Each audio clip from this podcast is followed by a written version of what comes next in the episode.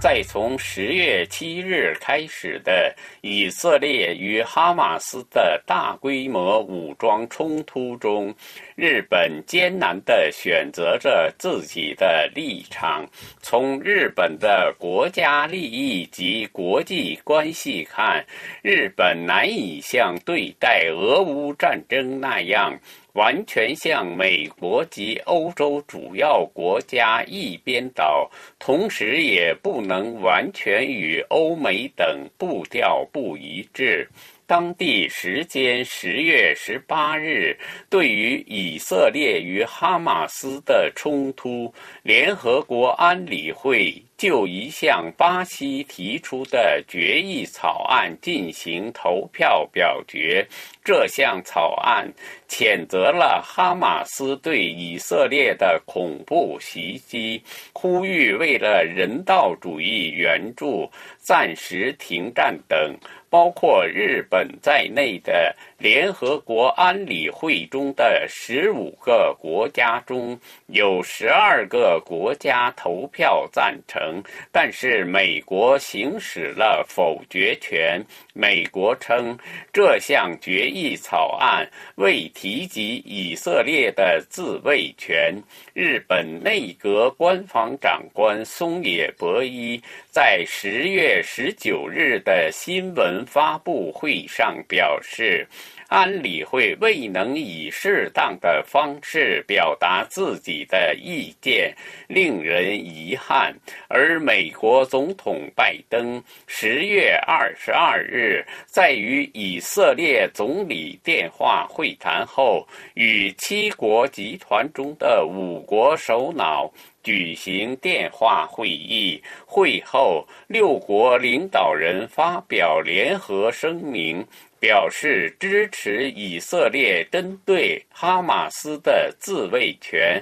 联合声明还呼吁以色列遵守国际人道主义法。保护平民等，并呼吁哈马斯立刻释放所有人质。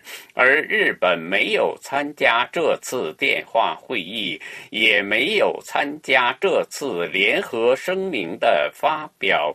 是日本不同意联合声明的内容，不想参加，还是拜登根本就没有邀请日本参加？不得而知。如果是因为日本在冲突爆发以来立场暧昧，美国对其不满，那么对日本的压力就会很大，会使日本认识到应该调节自己的立场，向七国集团中的其他六国靠拢。目前。对于日本来说，必须在以色列和中东阿拉伯国家之间保持一种战略平衡。日本和美国不同。近十几年来，美国摆脱了依赖能源进口的状况，迅速实现能源自给；而日本在能源上对中东地区的依存度依旧很高。二零二二年，日本百分之九十四的原油进口依赖于中东地区。由于俄乌战争引发的经济制裁等，导致日本难以采购俄罗斯原油等，使日本原油对中东的依存度越来越高。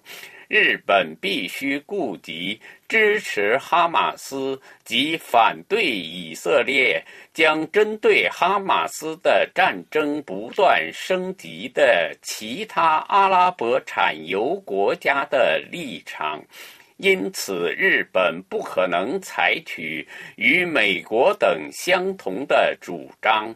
这样就导致了日本艰难的选择，并不断调整着自己的立场。